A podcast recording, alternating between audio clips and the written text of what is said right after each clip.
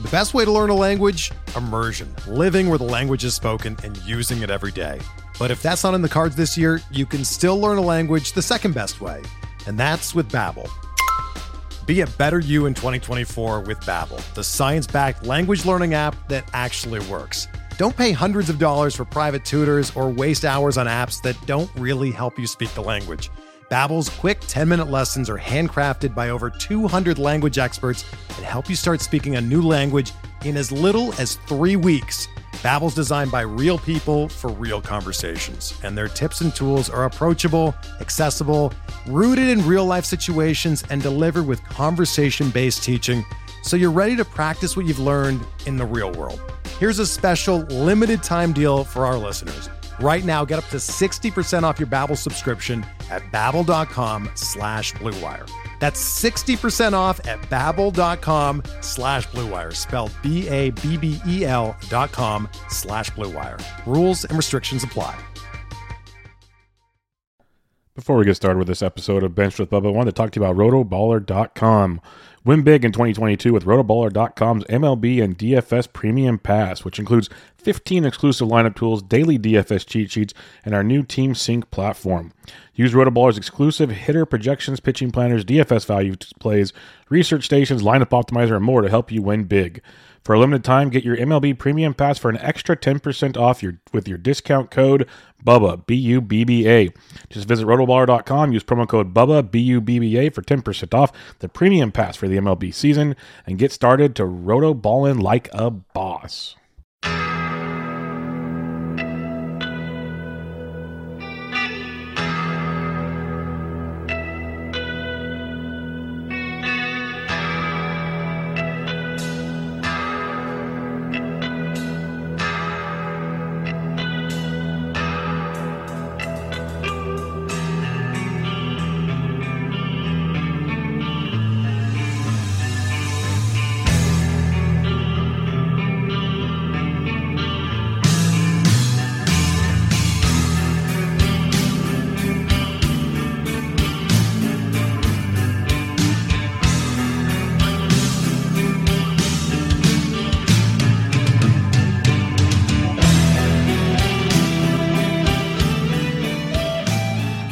Welcome back, everybody, to another episode of Bub and the Bloom, episode 15.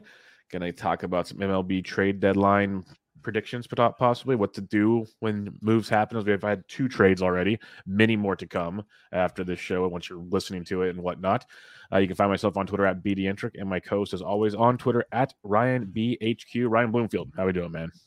Doing doing great, feeling refreshed. Got a haircut this week for the I show. Saw got that. got got for the for the YouTube viewers, uh, the YouTube population of our our listeners or the live stream, I guess, watchers. Got the got the props in the background updated. Hung hung some pictures. I'm I'm refreshed. I feel like a new man this week.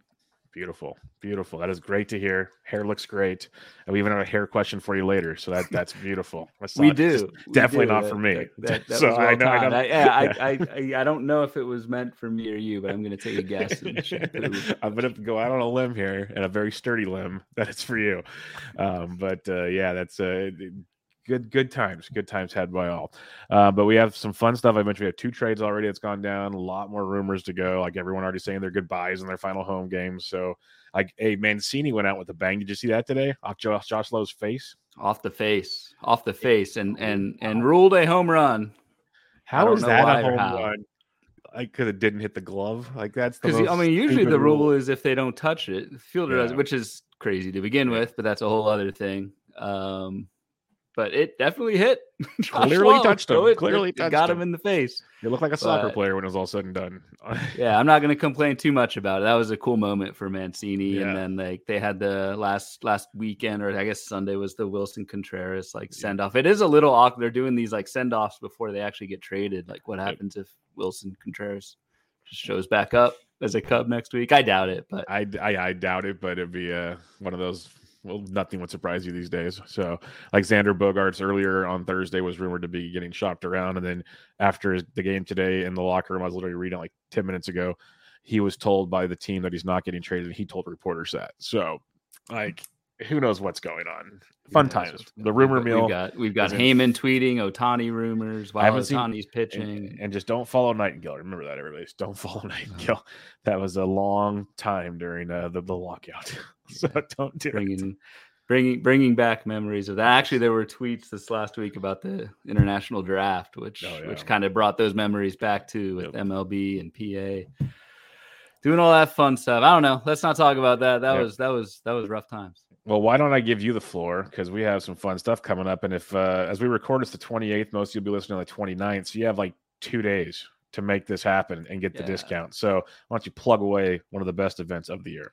Yes, for sure. First pitch Arizona, November 3rd through 6th. We've already got uh, some some some some a pretty brisk sign up page, which which is awesome, especially a, a few first timers, definitely or more than a few first timers. And we like to take care of those folks. You were a first timer last year, Yep. Bubba, so you can attest to that. But um, the yeah, the early bird registration deadline um, expires at the end of July, so end of uh, July 31st, uh, I guess overnight into the first it's your i guess chance to get the the lowest rate possible for registration and registration includes the three days game tickets a baseball forecaster all, all our books that we do in the offseason at hq so um really like if, if any listeners out there if anyone has questions on the fence whatever feel free to hit me up as a as a veteran of of fpass hit up bubba as a as a as a newbie as a rookie really is just an amazing weekend. We were talking about it before, but probably probably hitting up some golf right before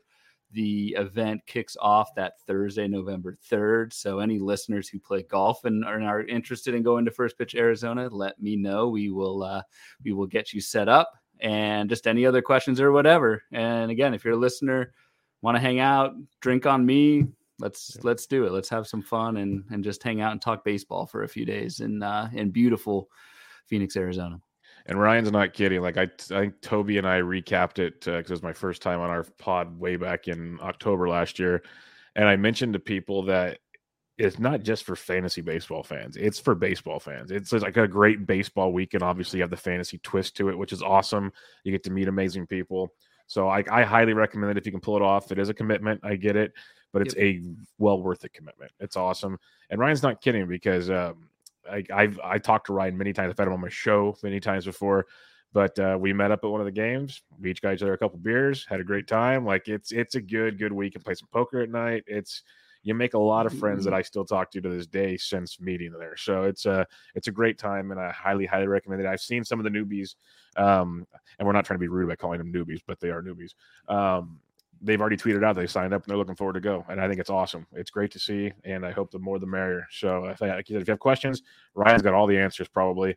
I can at least give you some excitement to it, and we can have some fun. So I highly recommend checking it out if you can. Look look forward to those beers in the second row of the Folly game, finding the next uh, Joey. Wiemer, which which Yes. we were we were all over with with with Toby, with Eric Cross, with Chris Clegg, right Yeah. behind home plate last Yeah, year. That was I'll- a, it was a blast. I'll let people behind slightly behind the curtain. When uh, Brent sent out the email for people to send pictures in from last year, I almost sent him the picture of Joey from when we were sitting behind him in the dugout. But I was like, yeah, he probably wouldn't get the joke as well as we would.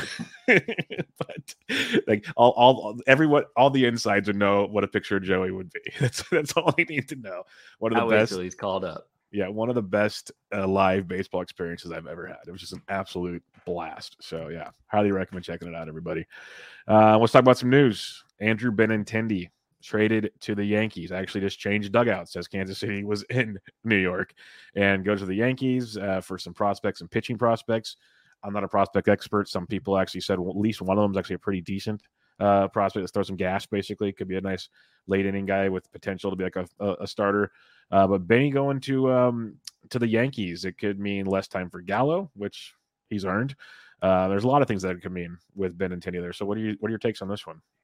Yeah, this was honestly like out of all of the potential trade uh, rumors so far, this I think for redraft leagues probably has the biggest impact, just because there's so many like dominoes that fall because of this move. So Benintendi started tonight, hit leadoff, and I think he's going to be uh, their leadoff guy for for the lack of power, the lack of speed that Benintendi has um, shown this year. He does, he is hitting 320, and he does have a 387 on base a 398 slug. So he's almost got a higher on base slugging percentage, which is really hard to do these days. Uh, but Benintendi probably slots into that leadoff spot regularly. Should be hopefully at the expense of Joey Gallo and not our boy Aaron Hicks. I think that's what's going to happen. Now Stanton's on the IL right now. Um, so Gallo's, I guess, going to continue to get some run. But uh, but I think Benintendi's obviously a huge winner. If anyone still, for some reason, has Joey Gallo on their team, um, you should have cut him a while ago, and now you definitely can. I think yeah. he, he misses out even more. And if you need even more reason to cut Joey Gallo, just go look at Justin Mason's thread today about comparing yeah, his stats to other stats, and it just makes it like it, if he, like I said, if he really needed more help, it just makes it stand out so much more. You're just like, wow, like it's like that bad, bad. So, um, like it's one of those people like, well, he can get hot at any moment. I don't care. I really don't. If he gets hot, more power to him. He's already crushed your soul. So like, don't don't drag it out any longer. Go take your chances elsewhere. So, hundred percent with you on that one. Um, we'll see. Hopefully, it's not Hicks. Hopefully, it's Gallo. You never know with the Yanks. If anything, it just gives a talented team more depth. You know, with Gian, like you said, Giancarlo going out, Judge. Hope he doesn't, but he always finds his way onto an IL at some point in time. Hopefully, he doesn't, but uh, it's just it gives them more flexibility, which is going to be tremendous for them going forward. Plus, a big OBP asset in uh in Benny. So I'm with you there. All right. Uh, happened about an hour or so before we started recording. Tyler Naquin traded to the New York Mets. This was a big bummer because I actually sneaker I picked him this week. I wouldn't have picked him now, but uh, he had three great matchups in Great American Small Park against the Baltimore Orioles. I was very excited about that play. Now he goes to New York, which I don't know. They just went and got Vogelbach. Now they got Naquin. It's an interesting situation. And Naquin went deep today on Thursday. So I was really looking forward to this weekend. And I, I even tweeted out, couldn't you wait until Monday to uh, to trade Tyler Naquin, please, but they didn't. So, uh, what's your thoughts on this move? It's just the Mets keep adding these kind of middle of the pack lefties right now. Yeah, that's the problem. And and by the way, Bubba, Constitution does state you can change your pick mid mid pod if if you're if you're that good at multitasking. I'm not. It, it's if, happening. If, right you want to if you want to swap out Naquin mid pod before we get to the weekend matchup segment, Constitution allows that. So thank you, thank you. Naquin, this is I think this is like terrible for Tyler Naquin's fantasy value, but basically mm-hmm. for Bubba, the reasons you kind of said, he just kind of goes from a team and a ballpark in, in, Cincinnati that I think would just let him play pretty much every day, uh, definitely against right-handed pitching, but even against lefties as well. I think he goes from that to yeah, just another lefty outfielder on that team, just another lefty. You've got Jeff McNeil there, and as, as, a lefty, you got Brandon Nimmo, you've got Travis Jankowski, then you got Tyler Naquin. So I don't really see like that, I, and I don't know how much the Mets actually gave up to get Naquin. Like like you said, neither of us are kind of prospect guys, so we'll kind of leave that one alone. But in redraft leagues, like I think honestly, in 15 teamers, even Naquin is is a drop. I just don't see the playing time being there for him, enough of it to uh, to make that worthy. So that that's the bummer, and I think we will probably talk about a couple potential Reds trade targets later on. I think any Reds hitter that gets moved at the deadline, it's a bad move for their fantasy value for those exact same exact same reasons. The park and just, I mean, we're both big proponents of of decent fantasy players that or decent players that rack up plate appearances on bad teams. That's no longer going to be the case once these guys move to contenders and uh, have to kind of fight for playing time. Yeah, it's going to stink. Like we saw what happened to Jesse Winker right at the gate. Even before the season, you saw projection sites take into the ca- account leaving Great American Small Park. And uh, obviously, Seattle's a big difference, but uh, it's not much different in Queens, to be honest. And you just look at roster resource and a lot can change, but you already have Nimmo, uh, Starling Marte, and Mark Canha in the outfield. You have Naquin on the bench. Naquin potentially like platoon with maybe a Mark Canha or something, but you'd have to imagine Nimmo and Marte are pretty much out there. So it's going to drain his value in a big way, not just the ballpark, just playing time in general. So going from hitting in the middle of the order in the most hitter friendly home run ballpark in baseball to a platoon player is definitely less than ideal. So I had him in a lot of leagues and he will be getting dropped this weekend. So that's a that's a big bummer. This is what happens on the trade deadline. There's goods and there's bads. This was a bad one for fantasy value in a big, big way. Um, this is a, a crappy one because everyone was pumped for Max Meyer getting called up uh, recently.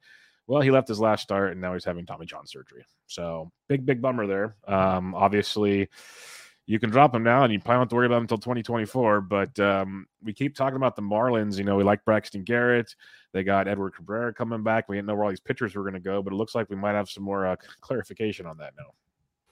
Yeah, I mean, it, it anytime like a prospect like this goes down, I mean, it it just sucks. And and like you said, Bubba, the timing. I mean, the timing is kind of a double edged sword with Meyer. Like I don't think we see him again until 2024. Uh, just given, like, I'd be I'd be shocked if he came back early um, and and and pitched the end of 2023. So from that aspect, like it's rough. We're not going to see the guy for two years. That said, he will be 18. I think, if my math is somewhat correct, 18 months removed from Tommy John surgery by roughly opening day 2024. So maybe Meyer is kind of a full go at that point. But yeah, just kind of hope for the best. Uh, definite like Dustin May vibes there. Um, You just never want to see that from a prospect and just the, the, fantasy angle, like a lot of wasted fab money on Max Meyer this uh, season because of that. But yeah, big, big yeah. bummer. Big, yep. big bummer another big bummer, and we kind of talked about it last week with Mike Trout, where like the reports kept oh. getting kind of murkier and weirder, and it got even weirder this week. I didn't think it, it could murkier. be. Yeah, like like we already like, oh, there's no timeline, and now it's he has like a rare back condition or disorder, and there is no timetable for like even like a plan to get going again. This is bad, like to the point where it's so hard to drop Mike Trout, but I really don't think he's playing again this year. Like this is a weird one, right? Like I'm not gonna tell anybody to drop Mike Trout because that's one like you never know. He could wake up in a week and he's back in two weeks because it's a condition it healed because it's weird. We don't know. It sounds like it's way worse than that. So I don't know what your thoughts are on this. So so a couple things like yeah, the article came out and you know, there's the update on Trout, and there were words in there like no timetable. There were words in there like this may affect him for the rest of the career, for his career, which is just like that's that's just scary stuff. Yep. And then you had Trout come out, I don't know, a couple hours later and say, "This is, you know, my phone's been blowing up. Like people texting me, like I've, I've, I've died and I'm done." And did they like, hang his jersey up like the White Sox did? Like the Eloy, yes, like Eloy Part Two. And so I don't know. The player is always going to be more optimistic, I think, than the team and the reports and that sort of thing. Um, I actually have Mike Trout in my main event, and so I've got to make this decision this weekend. What what I'm leaning towards with Trout is keeping him for one more week. So the the the timetable here is Trout got a cortisone injection in his back about a week ago and they say that it takes about two full weeks for that thing to take effect. So I just want to see like once the cortisone shot takes full effect, it's been 2 weeks, is Mike Trout doing baseball activities or is it still kind of no timetable next week? Just because like I know you don't want to play scared and and and be nervous of your drops, but I I I can't can't reconcile unless a couple more guys go down for me this week in my main. I can't reconcile dropping Trout right now. I'd probably give him one more week just to see what happens once that cortisone has taken its full course. But it's it's rough. Yeah, that's kind of like I'm not gonna say to do it, but I'm nervous as I'll get up. Like it's it yeah, just and, has the feelings kind of like last year, where just like never got better. It just feels like, and the Angels aren't getting any better. So why? Push it again. It's getting well, and that's the yep, and that well, that's the exact same thing with last year. Then last year it sounded like with the ankle that he or the ankle, the calf, that he was pretty much ready to go in September, and there was no reason to push it. So, um, yep. yep, I'm worried. I mean, and, and I say this, but I, I, may have to drop Trout. I mean, it just all depends on injuries and and how many of these trade deadline guys I, I want to take. It's um, it's not a not a fun decision.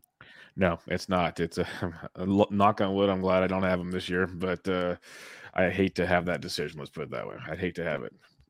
All right, uh, this one stings, and I get it, especially the Dodgers who are just loaded with options with Andrew Heaney coming back and just they're just getting healthier, which stinks. But uh, Mitch White, he hasn't been great. He hasn't been horrible. He's just not striking dudes out, which surprised me. Like he was striking guys out in the minors. He wasn't dominating them here.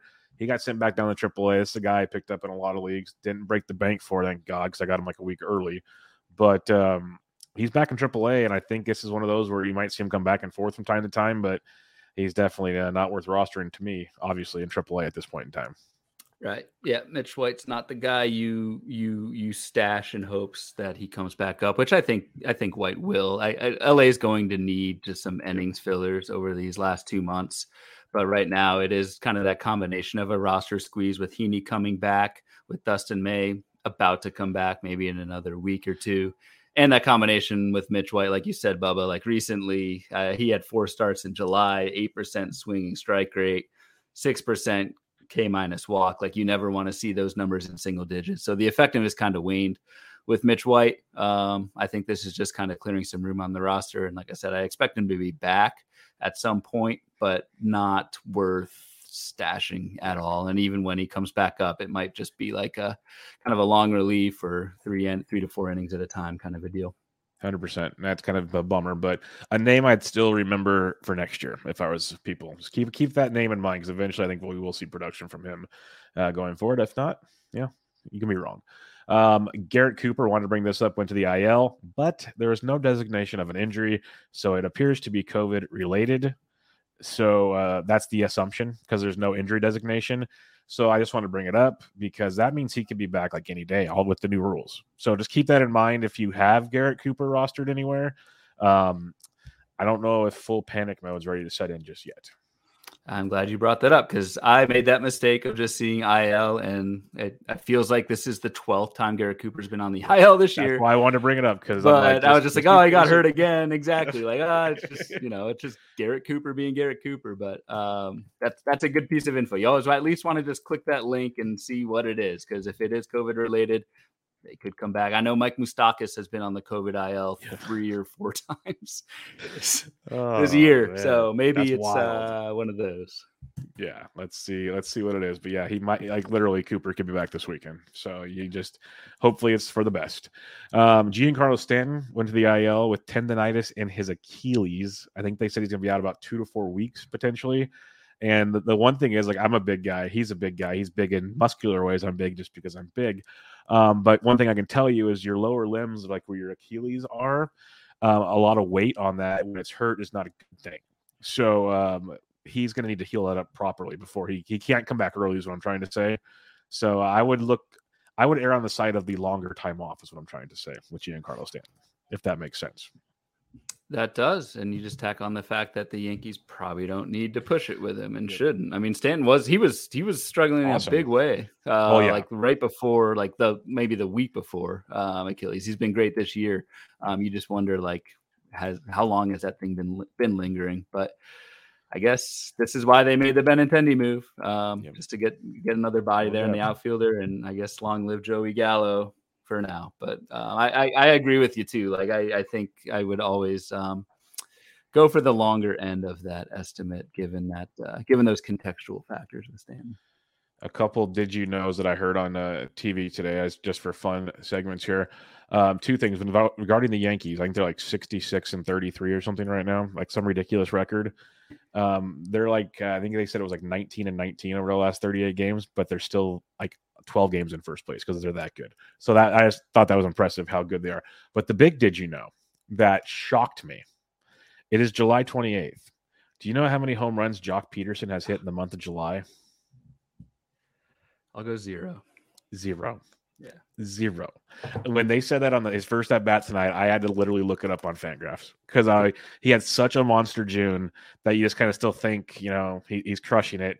And I know it hasn't been as good. I'm, I'm, I'm not oblivious to that, but zero home runs in July. I believe it. Also on my main event team, which not surprisingly is starting to tank. But yeah, it's uh actually Pederson. He he played Thursday night. I mean, the Giants just don't have bodies anymore. But he's he looked terrible against lefty Justin yep. Steele in a couple at bats. But um, I, am going to one up you even more. Um, and this is just me venting. Bubba, on your little fun facts. Did you know? I'm going back to the Yankees here. So, what's the Yankees record? Like, what, 66 and 33 or something like that? Yeah. How many wins does a 350 ERA? Oh, Jordan don't Montgomery, get me started. This is the guy I vented Jordan on. Montgomery have yeah, on that three. 66 he has three wins. Yankees. He has three wins because he's he was my one of my bold predictions on Podapalooza this week, and I was like, he's gonna have he's gonna end the season with at least ten wins. He's gonna have seven wins in the second half. Um, yeah, it's not gonna happen. No, run. I said he's getting the Matt Cain treatment. Wow, this is what good pull.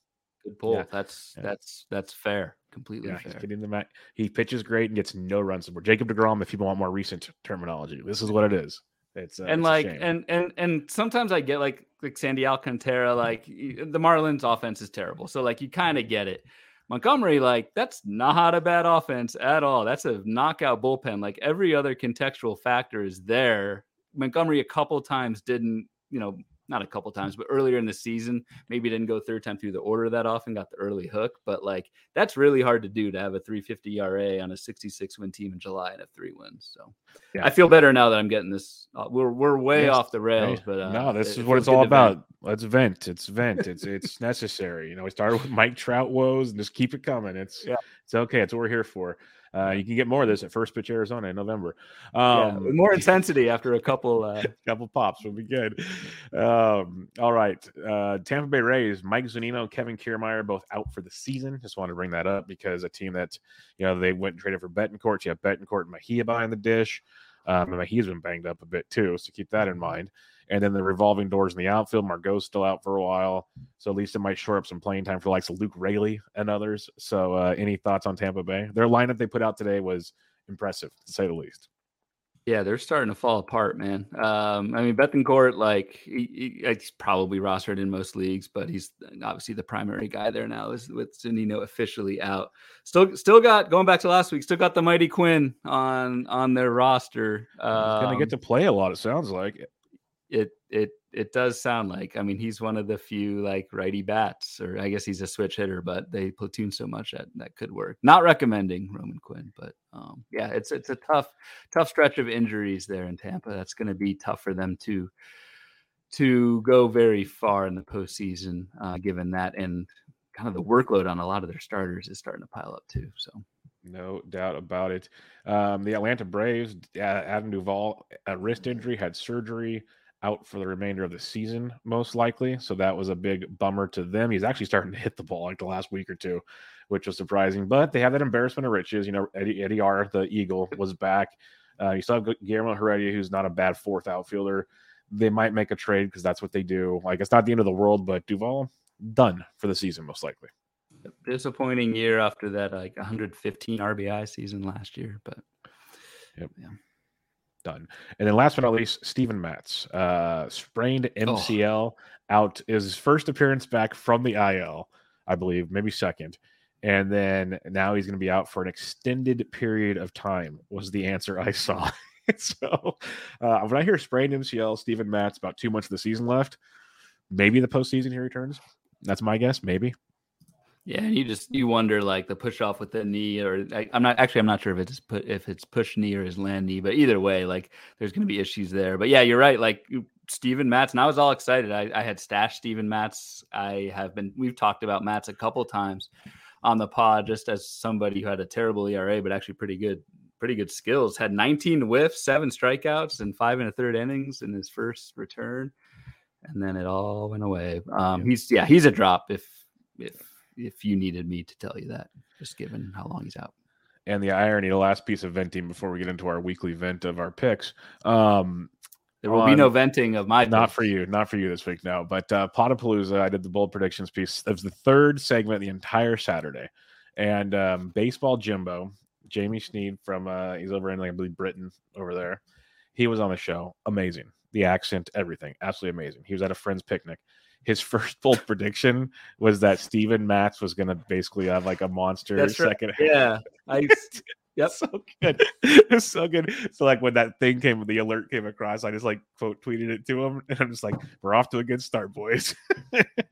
so, That's hilarious. It was so much fun. That was probably one of the crazier, most fun segments I've ever. So I recommend people go check that out. That was pure, way too much laughing took place on that segment. It was it was good, good. Might not got shout, out, shout out, shout good. out Justin, real quick. Yes, Just shout, yes. shout, out Justin and Danielle for I think raising over three thousand dollars. Yep. So. Yeah.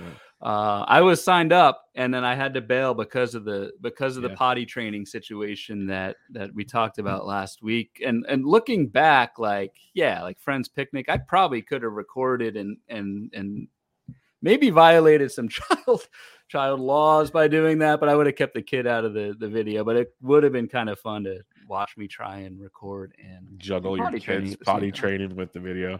Yeah, no, it's all good. It was a great cause as always for uh, Podapalooza. Looking forward to it once again next year. But what I am looking forward to is redeeming myself off of last week's picks because uh, Ryan took me to school. Took me to school. Steven Kwan had the best week Bloodbath. of any pick so far this season. The best. bloodbath. Um, yeah, it wasn't even close. At least uh, Kutter Crawford was okay, but uh, this was a shellacking in the best way possible. Yeah, eight. So that's that's a that's a league record. Eighteen runs plus RBIs plus. That's more than your whole season combined, by the way. Uh, that that is that is a lot more. My whole season combined, I've had twelve from Ha-Seong Kim, Cesar Hernandez, Josh Smith, and Jace Peterson. So thank you, Steven Kwan, who actually homered and had like three RBI. Like it was just one of those, one of those, one of those weeks. So um, Yeah, you, you that was the, you hit the gold mine. You hit it, I did. and then your pitcher, uh, even even Dean Kremer came through for you. He got me the K's. He came through. Kutter Crawford was, a, I think, a fine pick, and actually pitched really well tonight. Just didn't get the Um, only got a couple tonight, though. K's, but still Yeah. pitched pretty well. But um, yeah, your Josh Harrison pick actually looked good, but then uh, that's kind of what I not predicted, but uh, worried about with Harrison is just he's old and Yep, yep. double He- headers and that sort of thing. Yep. So I think he got hurt in the middle of the weekend. He got hurt. Was, Yep. yeah. I mean, So- yeah, it wouldn't have mattered. He could have played at all four games. He wouldn't have mattered. Kwan was on another level, another Rest of the level this season. weekend. Yeah, so we'll see how that goes. But uh, what do you got for us this week? Is um, I will say this much: pitching's garbage when it comes to streaming this week, at least on NFBC formats. Uh, Under our rules, it's garbage this week. Yeah, it it it and actually we had to delay the recording a little bit because I had to find and pick my pitcher to to pick for this week. I I I ended up going with um with Ian Anderson who gets the Diamondbacks on Saturday. This may be Ian Anderson's swan song in the Atlanta rotation for right now, but I think he can actually get some Ks against that that Arizona team, which isn't you know obviously the best lineup out there and kind of have very little to play for at this point. Ian Anderson, for all of his struggles, his deficiencies, it has all been control related. Um, a 12% walk rate in July, 11% in June.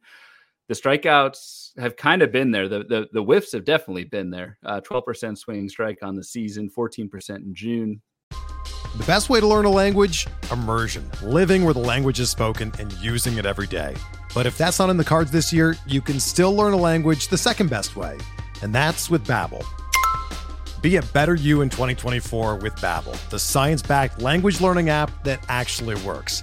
Don't pay hundreds of dollars for private tutors or waste hours on apps that don't really help you speak the language. Babbel's quick 10-minute lessons are handcrafted by over 200 language experts and help you start speaking a new language in as little as 3 weeks. Babbel's designed by real people for real conversations, and their tips and tools are approachable, accessible, rooted in real-life situations and delivered with conversation-based teaching so you're ready to practice what you've learned in the real world. Here's a special limited time deal for our listeners. Right now, get up to 60% off your Babbel subscription at babbel.com slash bluewire. That's 60% off at babbel.com slash bluewire, spelled B-A-B-B-E-L dot com slash bluewire. Rules and restrictions apply. And then back to 12 in July. So I'm just kind of banking on the whiffs to continue to be there and just kind of hope that the control is at least passable to get Ian Anderson five or six innings, which could net him five or six Ks. That's that's that's the general thought. But it was it was it was a very difficult week to to pick pitching this weekend. Yeah, the person I picked, I would never roster with the ten foot pole. Let's put it that way. I guess that this is the tough one. The only thing with Ian Anderson is what I'll mention is um, I wrote him up recently for a, a sell low part of a column. Um, you mentioned the the walk rates and the strikeout rates. He has like an eight percent K to walk over his last like four starts. It's been Mhm. bad, like really bad for him. So this might be a swan song, as you mentioned, but he's still getting the strikeouts. So we'll see. Uh, my pick, like I uh, pitching is by far my worst. Like hitting, I usually do well in pitching, not so much. You've owned me in pitching this year. Um, I went with Andre Andre Pallante or Payante of the St. Louis Cardinals going up against the Washington Nationals. Hopefully, a team with fewer players than they have right now as we speak. Let's go with that angle first. A team that's offensively challenged, which I think we can all agree upon there. Um, and the thing with Pallante, if I'm probably saying it wrong, He has at least four strikeouts in four straight starts. He doesn't go super deep into games, but he's getting strikeouts. So I'm going to go with uh, that angle. That in the month of July, he's at least getting strikeouts. He's getting whiffs. So that's what we're shooting for here. We're not looking for the quality starts. We're not looking for all those goodies. He's given up 16 runs in 18 in the third innings, but he's also struck at 18. He has a 287 XFIP though. So quote unquote, hmm. maybe getting unlucky. We'll see. But um, it's not pretty. Like only a 7.9% swinging strike rate. I'm not going to like run home to that. Uh, does have a 16.1% K to walk, which is not bad. It's not great. So I'm just hoping for like four to five Ks and praying Ian Anderson gets shelled. That's all I'm looking for because the options are bad. The one thing I'll, the caveat I'll tell people, you play on something besides NFBC because our rules is less than 50% rostered. So it's pretty bleak this week. And a lot of aces going this weekend. Um, if you're playing like on Yahoo or something, a lot of these guys are low on like Aaron Ashby still only like 30%. Uh, he's going this weekend. There's a bunch of dudes that are like 40% or less over on Yahoo. So don't just completely just not pay attention to the weekends, what I'll tell you. But for our game, it was very bleak.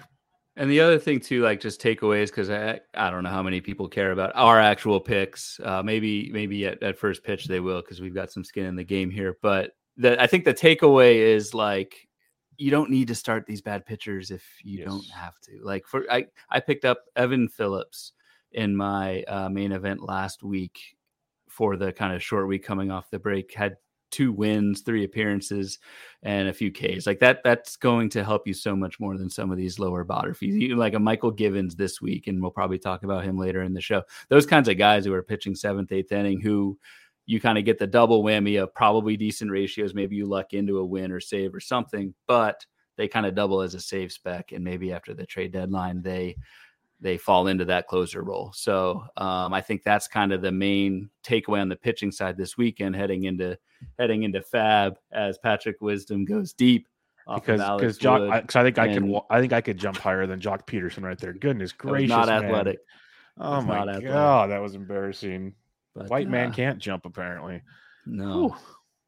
But that's that's the that's the main kind of I think theme I take of this weekend is uh, start start stacking those save specs. Most definitely. Speaking of uh, stacking, because pitching is what it is. Who's your hitter this weekend?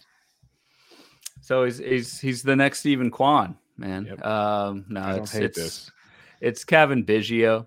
Uh, I think just more matchup based. Toronto has our easiest by far Baseball HQ's easiest matchup rating as a team for hitters this weekend.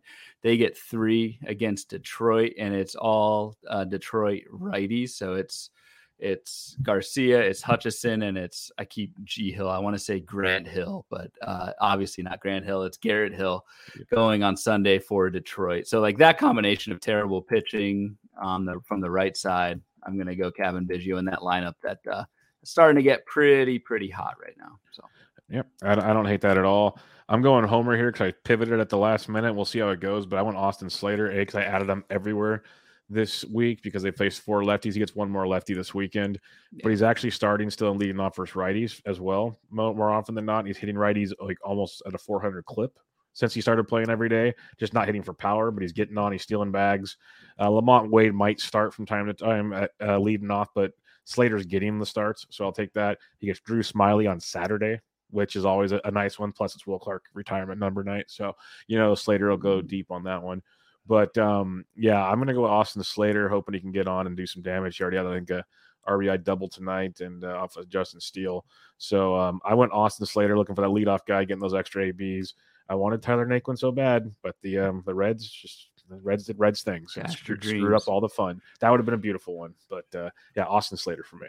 Cool. That's interesting on Slater because I was going to ask you because I, I figured I saw your pick and I was like, oh, they must be at least a couple lefties, but only the one lefties, um, and and or only the one lefty. Sorry, but you kind of answered that question before, and actually, Mike Curlin just chimed in in the chat. Slater's only started one of the last three right-handed pitching, but did oh, that, so that second, changed. So. Of course, it changed this week. The week I picked him up everywhere because before that he was playing like every day. But Mike Curlin, the man that does uh, reports on lineups all the time, he would know much more than me because as a Giants fan, I can't even sit and watch these games. Thank um, you, Curlin. I, yeah. I, I, you just put better odds on, on on me winning this week. It's okay. It's okay. He'll hit pinch hit home runs versus the lefty bullpen of uh, the Cubs. They probably don't even, they probably don't even have a lefty reliever. I, I just I just jinxed the entire thing. So uh, it, will be glorious. But um, yeah, let's just see what happens. It's, I, I'm, I've been bad at this game. I blame it all on the Reds. I blame it all on the Reds. It's all their fault this week. But speaking of trades, let's do some trade preview. This will be fun because you know we could predict where trades go, but I think it's more fun to say, okay, these guys are probably getting traded. How do we fill those holes? I think that's the important part. We can't really all predict where they're going to go, but it's a great exercise you, you you brought up that let's not worry about the end result on one side. Let's figure out the result on the other side, which we can already plan for now. Which I think is a much wiser move because in reality, most of these bad teams trading guys aren't going to get too many major league ready players to fill that spot. So they're going to have to fill it within house more often than not.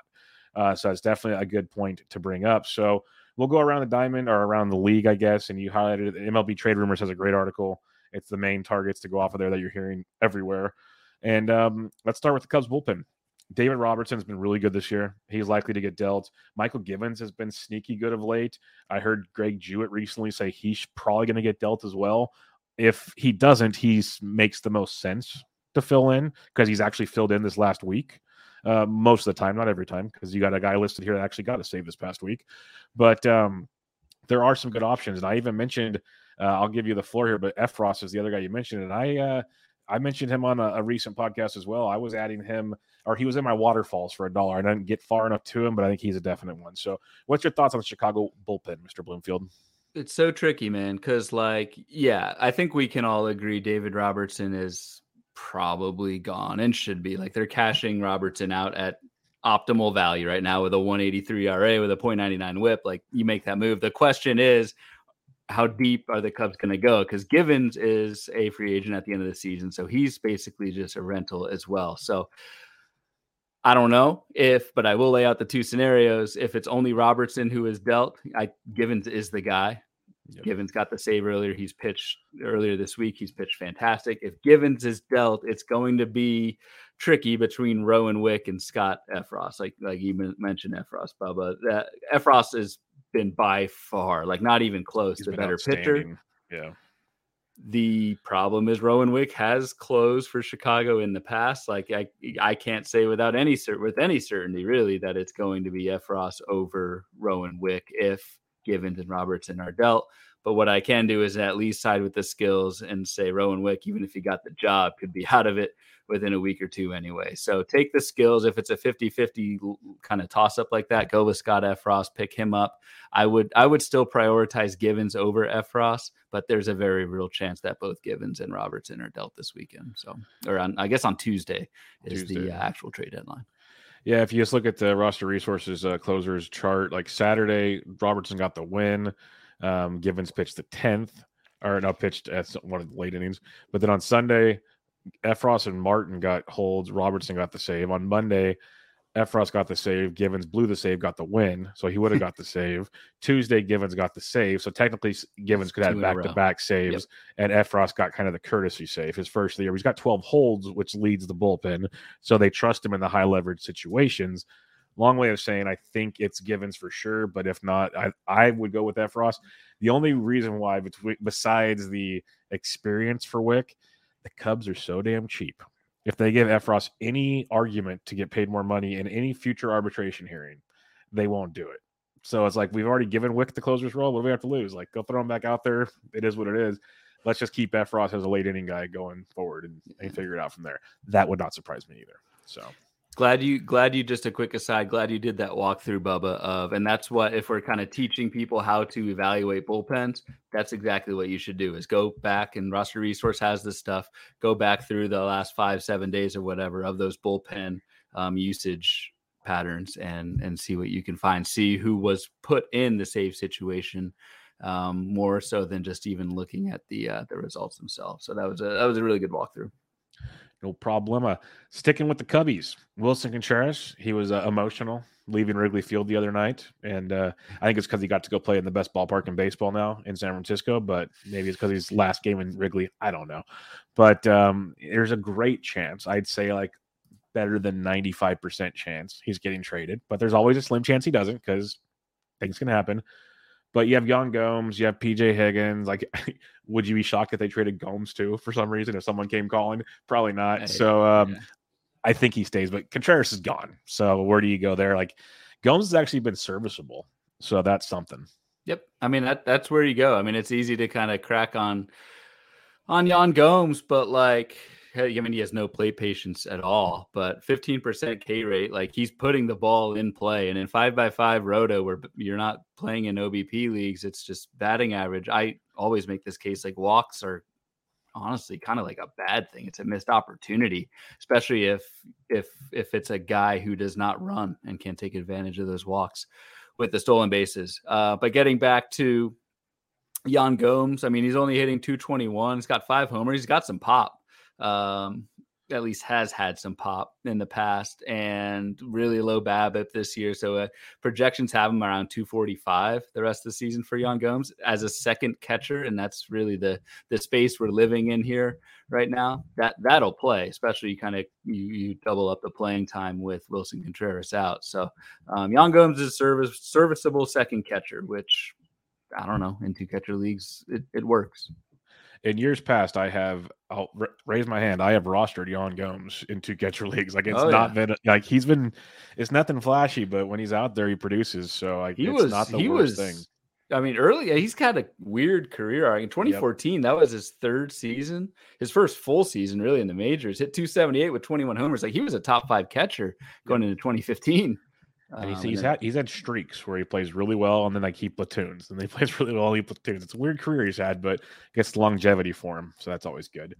Um, an interesting one to me, I didn't really realize this was going to happen because he still has two years of options left. So I was kind of surprised by this, yeah. but everyone's like Ian Happ, they're saying he's gone. Like he was getting the swan song too, not just not just Willson Contreras the other day at Wrigley. And I guess it's, you know, sell him at his peak and he's got extra years. So maybe they have to pay more for him in a trade. I just figured I, I don't see teams paying a bunch for Ian Happ, power speed, middle of the pack, batting average type guy. But uh, he could be gone. That's an interesting one because I, I, I, saw it even before this article, like I, they, they were talking about it, and it just kind of surprised me that he would be gone. But if he leaves, the outfield situation is bleak in yeah. Chicago that's that's the thing like we're we're just kind of looking for any kind of any fill in with a pulse here and and maybe like Nelson Velazquez gets gets regular run in the outfield if Ian Happ is dealt which I'm kind of with you man. Given like the, the years of control on Happ it doesn't really make sense for the Cubs to to dump him but I don't know. If they do I, I still like Nelson Velazquez 32% K rate and just doesn't have um you know a whole lot to bring from the speed side. I guess he did steal like seven. Actually, no, he's stolen twelve bases in the minors this season, which um, is actually interesting. One of the things that uh, this is not totally related, but like there's been some kind of not rumors, but whispers on the minor leagues with the pitch clock, how much that has been affecting because oh, they can time when they're going to take their jumps. That makes yeah. total sense. Yeah. And could actually be an issue, or not an issue, like something to consider next season. So I have That's heard from a few smart people that have looked at,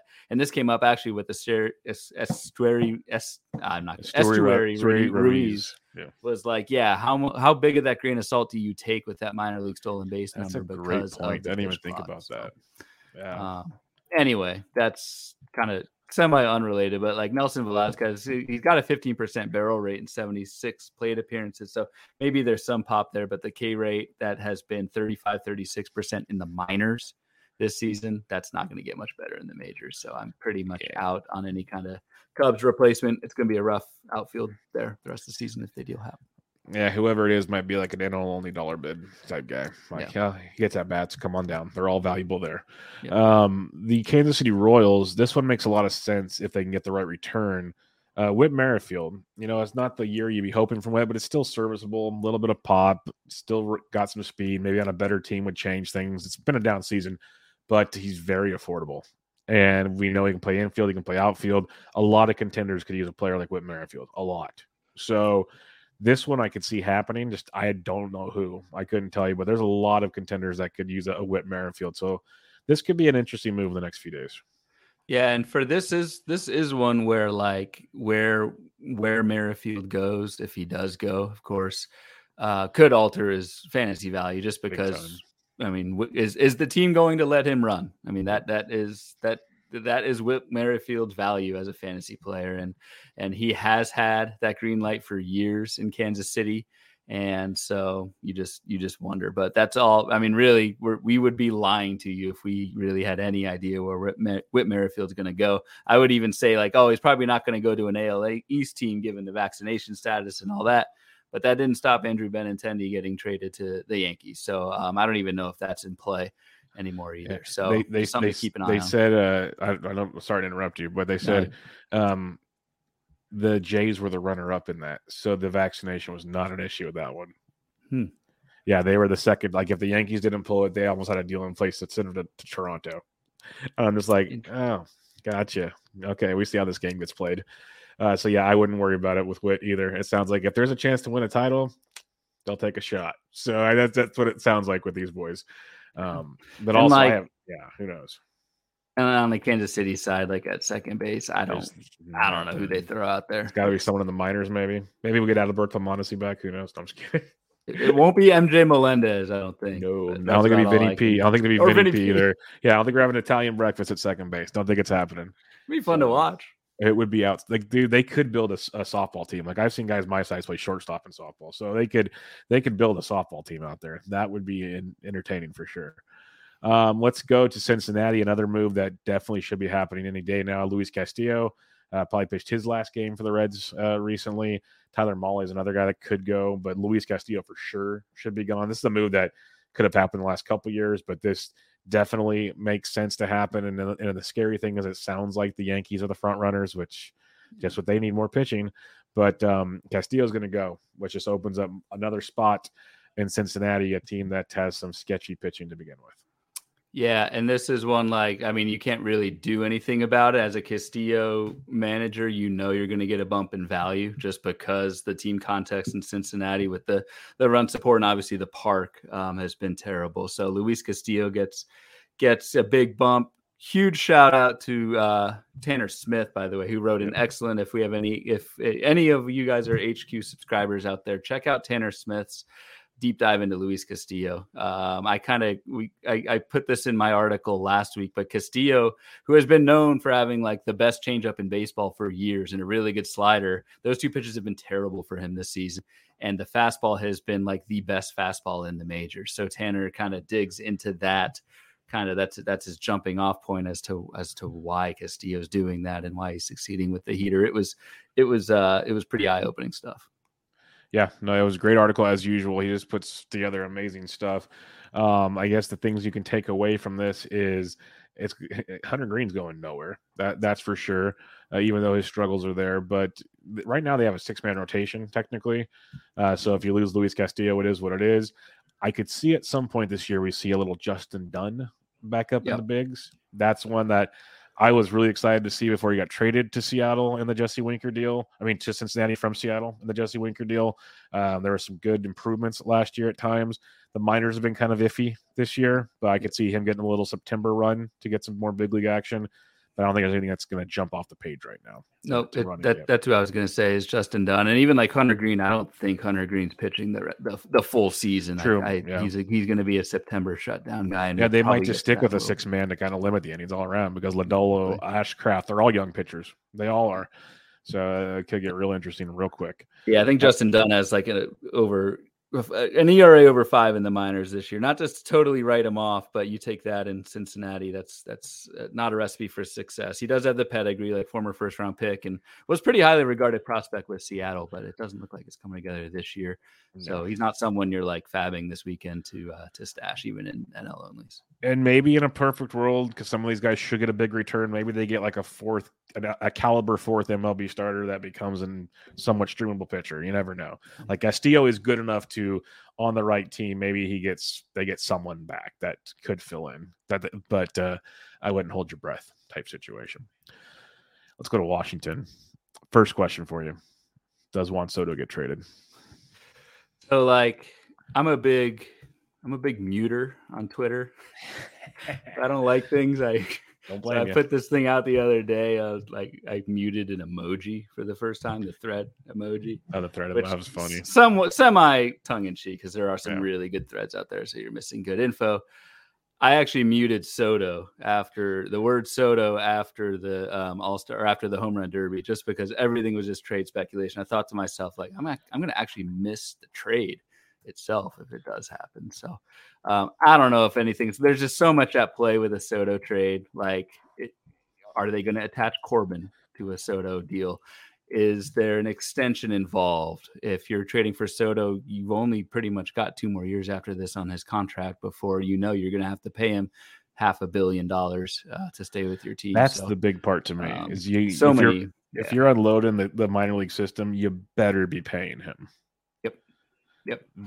That's my big kicker. Um, I'm trying to find you the latest offer I heard, and it's um, Padres are the front runners. Let's put it that way. But um, it's a, it's a doozy, and I'm trying to find the actual names here. Um, it involves I know it involves Mackenzie Gore, it involves C.J. Abrams, it involves um, uh, man, I'm gonna butcher this. I had it pulled up earlier and I lost it. It's basically their, their four top prospects.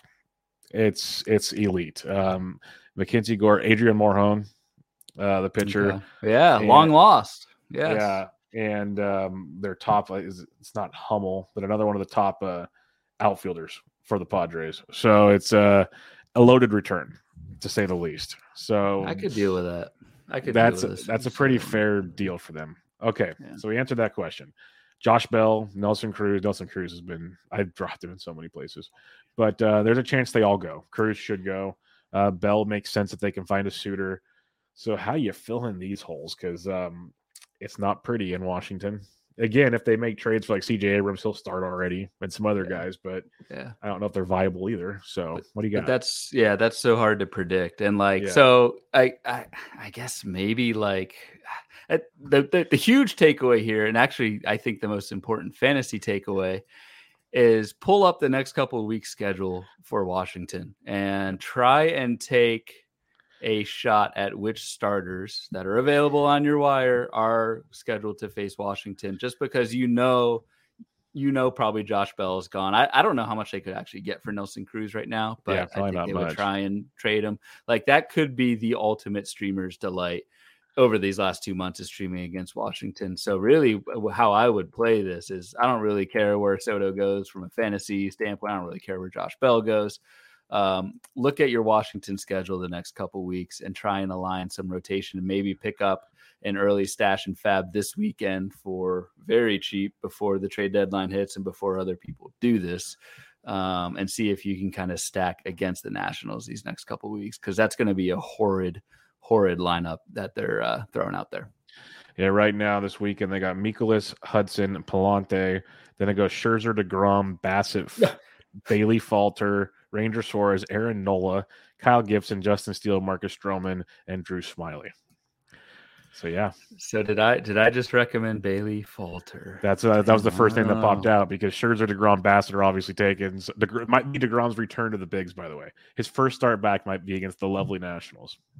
Big bigs return to the bigs in quotes there. Yeah, yeah. So we'll see if that happens. But uh, yeah, Bailey Falter could be one. Oh man, that's good stuff. Yeah, Andrew Suarez, Nola, Kyle Gibson that following yeah. Justin Steele, Marcus Stroman, Drew Smyly. So like, yeah. I, I, mean, I'd throw Justin Steele against this Washington lineup in pretty much any format. He kind of got screwed again. We were talking about this before the pod. Screwed Thursday night defense wise with the Cubs, but Justin Steele is, is someone who I actually kind of like. So. um I don't know, just just just an idea there to uh, play. You know that, and that's what we're trying to trying to teach her is to just go ahead. Yep. The, the longer, the more you speculate, you may not, it may not work out. A lot of times it won't. But if you're speculating, it's a dollar or two bids. And yes, you lose, but what do you lose? Buck or two and fab. And don't forget, deal. people, you're talking to the Mr. Speculator right there. So uh, you got that going for you as well. That's right. Um, Oakland Athletics, they should be making a trade shortly for Frankie Montas, who's been, when, when healthy, still very, very good. Um, he's going to go to a contender. That's not going to change things for you. You're going to keep him. But when it comes to the Oakland situation, holy vey, it's, it's, yeah, yeah, just uh, move on is what I would say. It's pretty much, pretty much. I mean, it, it's. I've made fun of Zach Logue a few times. Um, still have some, some scar tissue from rostering him a few times. I guess he's back in Triple A right now. But Zach Logue would will be a part of the A's rotation when Montas gets dealt, for better or for worse. Yep, he will be. He will be. That's for sure.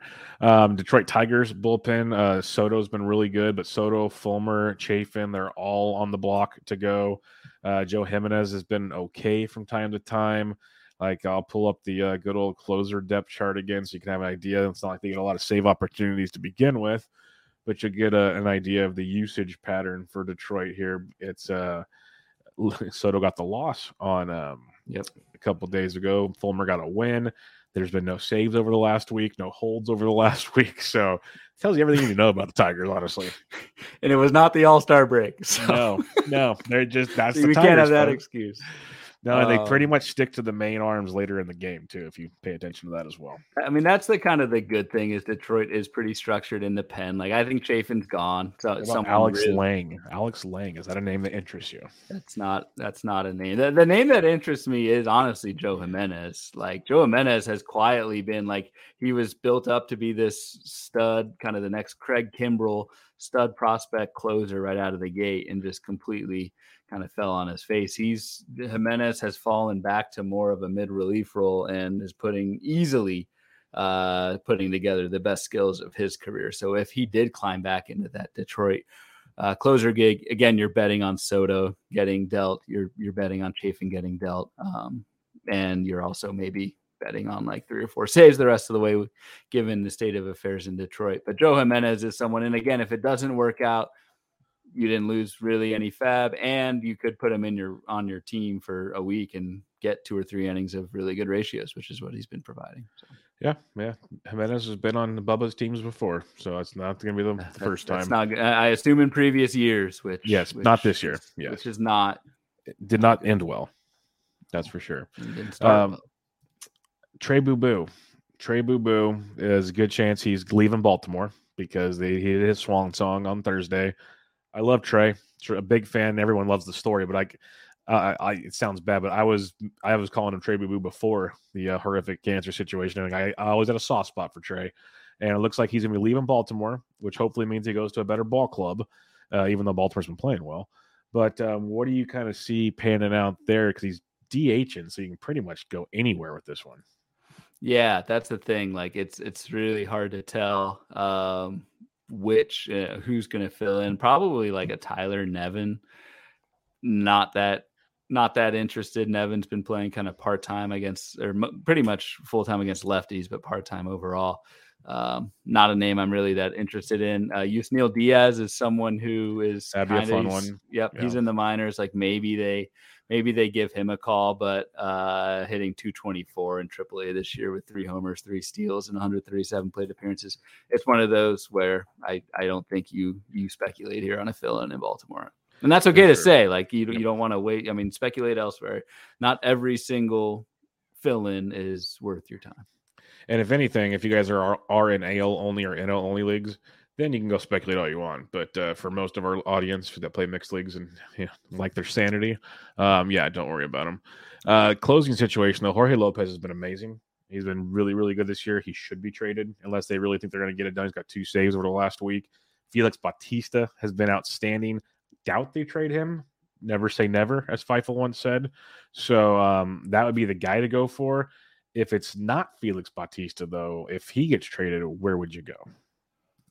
Uh, it is Felix Batista, and I what if he gets traded? Is what I'm saying. What do you? yeah, yeah, then then then it gets ugly then it gets ugly and honestly like i don't know you're you're banking on both of those things happening i just i just True. don't see it happen so Yeah. i'm gonna punt on that and say felix bautista or bust felix bautista should be on 15 teamers anyway right now Yep, 100%. Um, and and and and 12s is where you're probably speculating on the closer gig because that dude It's has filthy. been fantastic Yeah, I was speculating on him this past week, like him and then F Ross. Like those are the guys I was already putting bids on this past week because I think at least one of the two is going to have a job here pretty soon. yeah Speaking of Bal- speaking of Baltimore, if you did want to speculate, Curlin said shed long season. It's not the worst thing Herlin said because he said a lot of bad things before. So like, it's not bad. Um, Colorado, Daniel Bard has been very good. Good chance he gets dealt. Um, oh. Lucas Gilbreath has been very, very good. I'll say that much. But they have not been using him in the high leverage situations. It's been Estevez and Colome, which is not pretty either, Ryan. No, um, and even if like even if you're a Bard manager, like you, I don't know, I could see this going off the rails. I think you just kind of cash out. You hope he gets traded, and that's your excuse to kind of drop him. I mean, you got your 20 saves. You're playing with house money at this point. Any other reliever in that bullpen, especially with Coors, and Coors is such a like. There's some nuance to Coors's so shed long season, Mike Herlin just said was a joke. So that's good because I shook my head when he said that, and then I kind of felt he's lying. He only did that because you shook your head. He, he got caught. Don't listen to him. He's all about. He's a big shed long fan. Um, Colorado is just such. There's a lot of nuance to that park factor. Everyone kind of, I think, this point knows it's not a huge home run park, but it's a batting average park. It's a major monthly park, and you do not want to be pitching in Colorado these next two months when the um, when it's super dry and it's 90 degrees there and it's it's not a place you want to be. It's not a place you want to speculate for saves. Yeah, hundred percent with you on that one. So, yeah, and if wherever he gets traded to, not going to be the closer. So yeah, he's going to be gone after that. A couple more quick ones here. Jose Quintana has been surprisingly good. He's had a couple hiccups his last couple, but recently, but he's been pretty good. Uh, he's likely to get dealt. It makes total sense. Literally yeah. cash in whatever you can right now, Pittsburgh. Um, and so there's not a ton, but one name which He's been bad this year, but I'd love to see him get a chance as Tyler Beede. Put him back in the rotation. Oh. It's been brutal, but I'd love to see him get another chance. Like, what do they have to lose?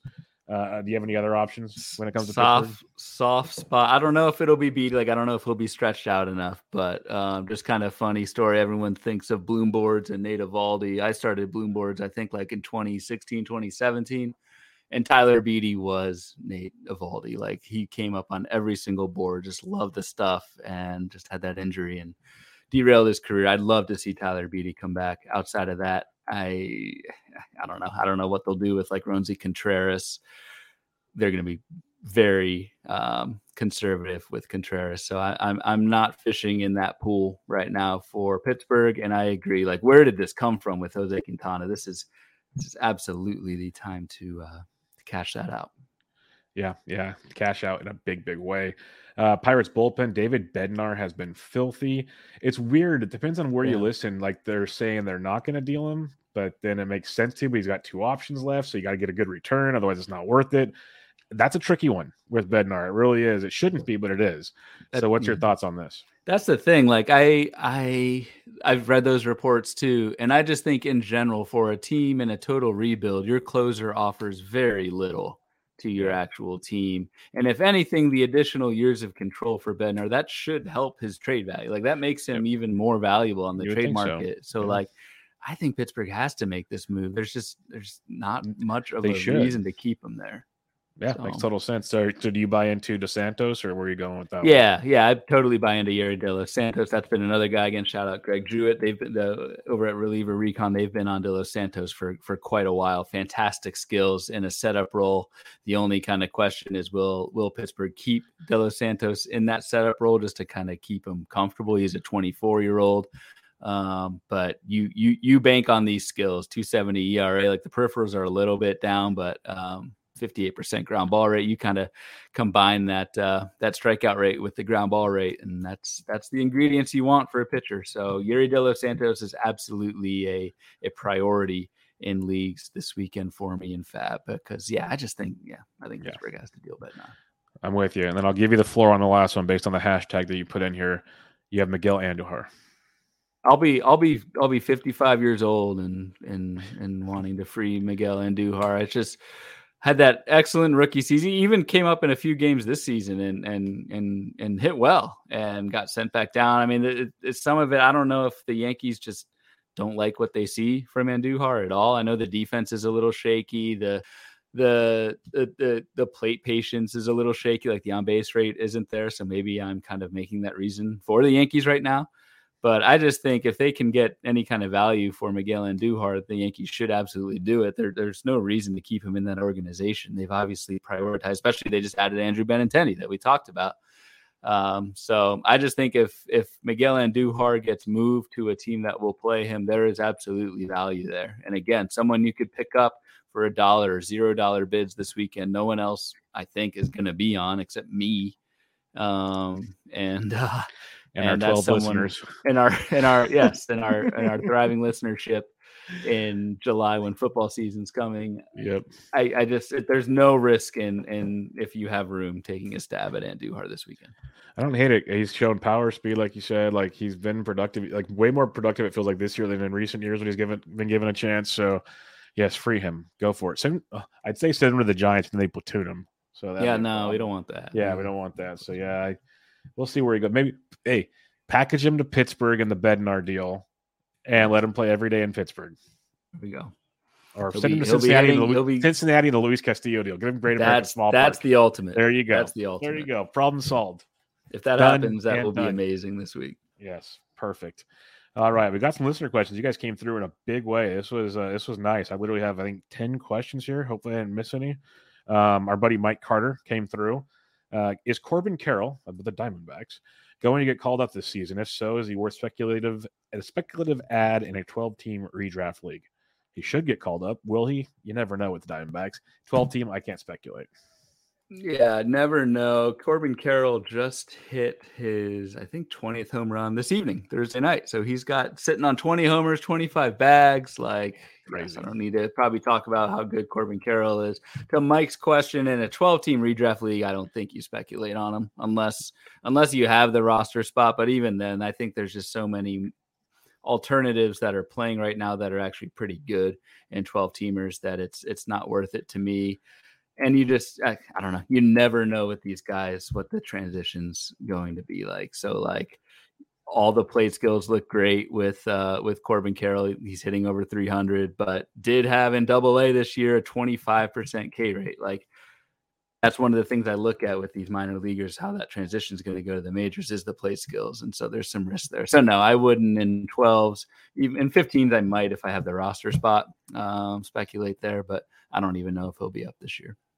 Yeah. The, the one, if they uh, do want to bring him up, the one thing I'll say is Peralta might get traded. So it frees up a spot that's that's uh-huh. an option. Yep. But yep. with the D backs, like what do they have to gain by calling him up right now? It's just it's a tough a tough dilemma to have right there. So I mean, the thing they do the fun. thing they do have to gain is just like you're you're that that transition is tough and you are putting him in yeah. a like zero stress environment True. for next season. So like you are giving him some at bats in September when there is just no pressure to perform. That's, that's true. That's the one thing.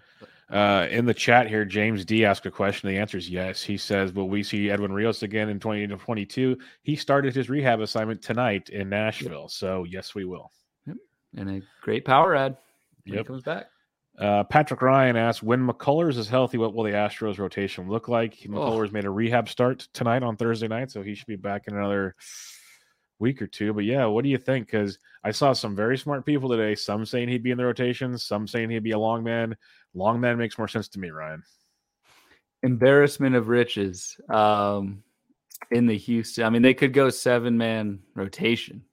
Jesus. So I mean, they, uh, they so there's well, there's rumors that Urquidy might get traded. That's insane. Yeah, as their sixth starter. Yeah, I mean, they're just that's that's a pitching factory. Uh, to go back to the original question, I think Muller's or Muller's McCullers would go back into that kind of relief role, multi inning kind of a thing. I don't think they go back and throw him right away as a starter for five innings. And I, I, I forget, I think it was a couple years ago when McCullers threw famously threw all curveballs in his relief outing in the playoffs. Like that's what Houston did with McCullers a couple years back is is basically just put him in relief for a few innings at a time. That's how I see this playing out.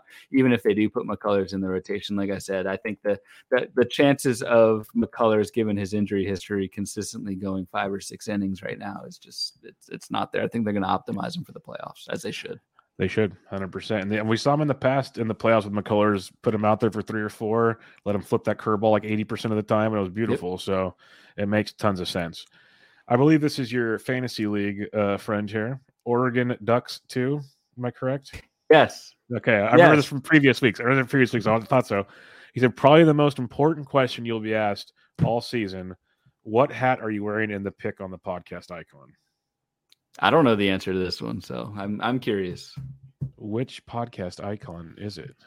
Uh the the one on the actual Oh, logo for the Bench show Bubba, on San Jose. San, San Jose Giants. San Jose Giants. Okay. Yes, San Jose Giants. I love going to those games. Got a couple of San Jose hats because they're always cheap because minor league they know how to support their fans. And um, I haven't gone this year, unfortunately, but uh, yeah, it's uh, San Jose Giants hat, and I like it because it's not the typical orange and black; it's the orange and white, so it's a little different. It's, it's a nice Yep. little look. So yeah, I San would Jose- not It took me a that. second. It took me a second. I'm like, wait, this bench with doesn't have a hat. You don't have a hat. Which one is? Oh god, You don't have a hat. You don't have hair. You, what- what are we talking about? Yeah, I don't get it. Like, yeah, there's a shampoo question later. It's not even about me. What are we doing? Um, Tim Wyatt, great listener of the show. Um, does Cristian Javier end up back in this bullpen at some point? Thanks in advance. Kind of, we already hit on that with McCullers. Um, I think we'll see. A, it depends if Urquidy gets traded for one. That's a big one. But I think there'll be some times where guys kind of, you know, there's some piggybacking going on to kind of rest guys for the postseason, as you said. So I think that makes the most sense. Yeah, I think that makes the most sense too. Like, I, I guess Seattle. I mean, Seattle's had a, a hell of a run lately, but they're still ten games behind Houston. So Houston's going to basically kind of just manage innings with all these guys. I I think Javier would stay in the rotation just to just to keep that routine for him. Um. So and like you said, Urquidy might get dealt, and I I'm not. Like we were just talking about with McCullers, I, I'm not sure he's that much of a threat to take rotation spots at this point. Yeah, uh, definitely, definitely agree with you on that one. Nate Curtis has a great question. Time to give up on Riley Greene for this year. Um, I actually wrote him as a solo target as well. It's been brutal, brutal for Riley Greene, and he's not even. Yeah, it's just been brutal. I want to hear your thoughts on this because you look at his stat line. Just look over like the last two to four weeks. You pick your pick your pick your gap, and it's just been bad. it's it's been bad. It's kind of getting worse at 286 OBP over the last month with uh, two homers. And the big thing with Riley Greene is he's not successful on the base pass. He's one for five stolen bases. So like that green light can go away in an instant once you start going one for five. So um you know, this kind of dud of a season does nothing, in my opinion, to kind of tarnish Riley Greene's long term outlook.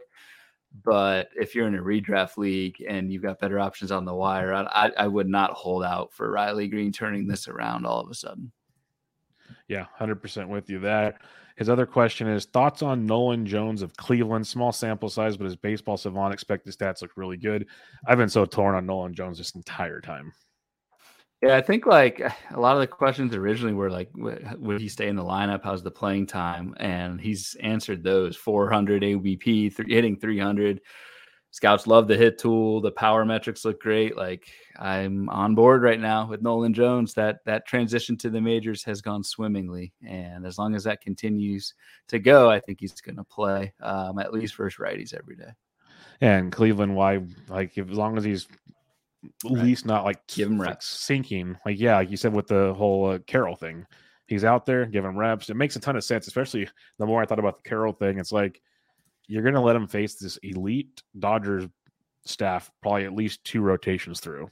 If they're Mhm. if he call him up soon, he's like like in the the Padres, Darvish, Snell might be good, Musgrove. Like he's going to face some pitching he'll never see before. Like might as well let him go see it now and see what happens. So I think it's a a great call there. Uh, Alan De Leonardis, De Leonardis um, says, "This is for you, Ryan. I guarantee you, 'cause it's not for my goatee. What shampoo and conditioner do you use?"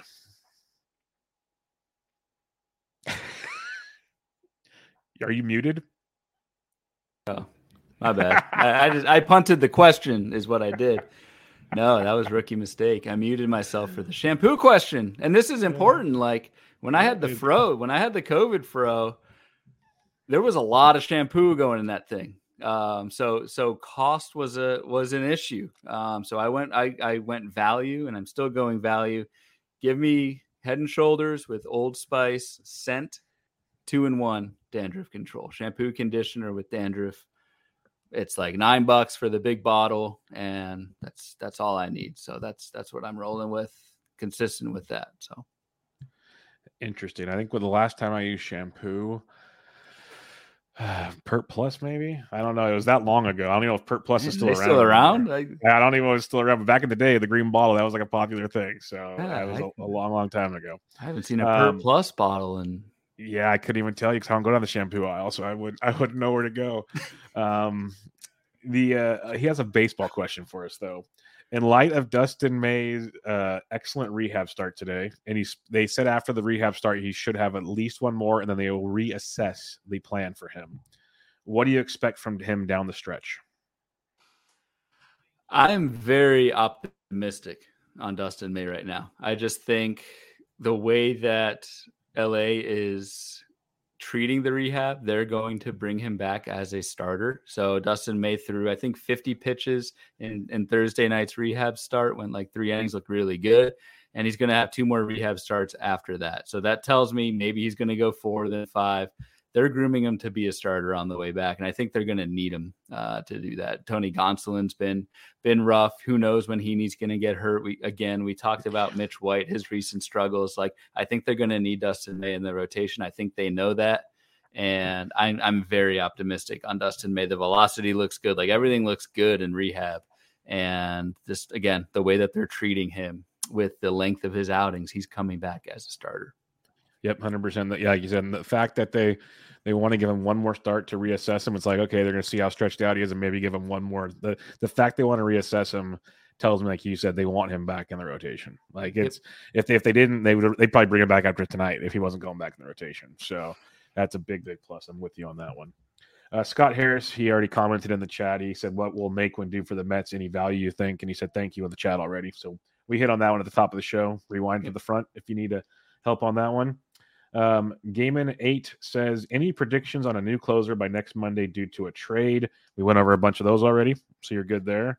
Who would uh, be your so I mean it, who would Felix be your Bautista. number one? Who would 100%. be your number one guy? Bautista. Bautista, hundred percent. Like that dude, like you said, he should already be rostered in 15s, and I've been putting specs in on. I had him at points throughout the season in 12s when the streaming was bad. Like he's that good. He's he might not be Devin Williams good, but he's he's making a case to be that good. So he's serviceable. I'll, I'll go Bautista one, but then just to give another name out there again, because it's hard to kind of rank these guys. We just talked about a lot of names tonight, and I would go uh, Yerry De Los Santos number yeah, two. I just, I, I, like I said, I think Bednar's gone, so uh, De Los okay. Santos would be my my plan B behind Bautista if they're both available this weekend. That's a great one as well. And uh, the last question we have here is from our buddy Todd Whitestone. Um, Ryan, which starting pitcher would be your top three out of the group of six rest of the season five by five roto? You have Jeffrey Springs, who can't throw five innings these days. You have George Kirby, who's got relegated like 70 pitches his last start. You have Reid Detmers, Jakob Junis, Aaron Ashby, Nick Lodolo. Top three in that group. So this is really interesting. And I know this is like the last question. We're, we're running pretty long, but Todd, like all of these guys that you just mentioned, I wrote up in the speculator this week as September slowdown candidates. And so like my my kind of and and very high up on this list and on a list you don't want to be high up on. So what I did for the speculator column this week was I just took their innings pitched in 2022, compared that to the max of any of the last three seasons, and and just kind of sorted um, by who is above that pace. George Kirby is actually number two behind Tyler Wells, who just got hurt. Uh, Jeffrey Springs is number three on that list. So, like, there's a lot of risk, Todd, in that rotation in September. I don't know, A, how effective a lot of those guys will be in September just because of the uncharted territory. And that's even assuming, like, that their team is going to give them full run. So that being said, I'm, I'm very skeptical on Jeffrey Springs. I'm skeptical on George Kirby, even though he just came back before the season. Jerry Dipoto said that Kirby's going to be on 120, 130 inning limit for the season. Now maybe that changes a little bit because Seattle's in the hunt, but like I, I, I don't know how many more innings Kirby has. To, to to answer the question, I would go Aaron Ashby number one, Lodolo number two, and probably Kirby three. Just ride Kirby until the Mariners don't use him anymore. Um, but yeah, very low on Springs. Detmers came up on the list as well. I know we kind of talked about Detmers the last couple weeks. The the slider that he's throwing more, throwing a little bit harder, like that looks good. But, but he is also in um, a little bit of uncharted territories. And then Junis, um, Junis is a decent option. He's I think probably going to be there through the season, so there is yeah. that. But Ashby and Lodolo, I think, are the clear cut one and two there. Yeah, no, the Ashby and Lodolo for sure. Ashby's starting to really turn it around. Lodolo, we've seen what he's done lately, so I think that'll be fun. Um, I would love it to be Detmers, but I agree he's hitting that innings wall pretty quick. It looks like. Uh, one more thing from James, and it was in the MLB Trade Rumors article that Matt Moore could be on the block. Well, Matt Moore got the save tonight because Brett Martin's been so bad for Texas. Ooh, he's been yeah. And the the the idea of hearing Matt Moore getting saves is just. What a But, career uh, path. Yeah, what a I career just- path. I guess it makes sense though if you really think about how he was back in the day. One inning might be what he needs to do. We'll see. But all right, we'll wrap things up there, Ryan. Another great time chatting with you, my friend. Any final thoughts? The trade deadline. I hope it's a fun weekend. I hope they don't wait until the last hour on Tuesday. Like, give us some fun this weekend. But uh, what do you got? What you got? Yeah, give us some fun. It's it's interesting because the trade deadline is like, like we're saying on a Tuesday. So like, how many trades will get made before uh, Fab runs on Sunday, and then we're gonna have kind of another kind of Fab Fabapalooza next week after the trade deadline. So we'll see. I'm actually going to be driving on the road the next two Sundays uh, for vacation. So Fab for me is going to be a little tricky. You might have to have the wife drive for some stretches there, and I'm going to be fabbing from my phone on the Palouse somewhere in the middle That's of nowhere in the northwest. But uh, but yeah, no, I won't be here next week. No show for me, but I'll be back and even more refreshed two weeks from now. Beautiful, ready for the stretch run. But uh, hope you guys hope you guys enjoy the show. Enjoy your vacation, Ryan. Have fun um, in the Palouse, as you said. And uh, we'll be I'll be back with you guys next week. Ryan will be back in two weeks. We'll have tons and tons more to talk about. Uh, you can find Ryan on Twitter at RyanBHQ. I am at BD Intric. Don't forget the FPAS First Pitch Arizona uh, special rate finishes July 31st. You got till Sunday night to make it happen. So highly, highly recommend it. If you have questions, let us know. But for now, enjoy your, your weekend. We'll catch you guys next time.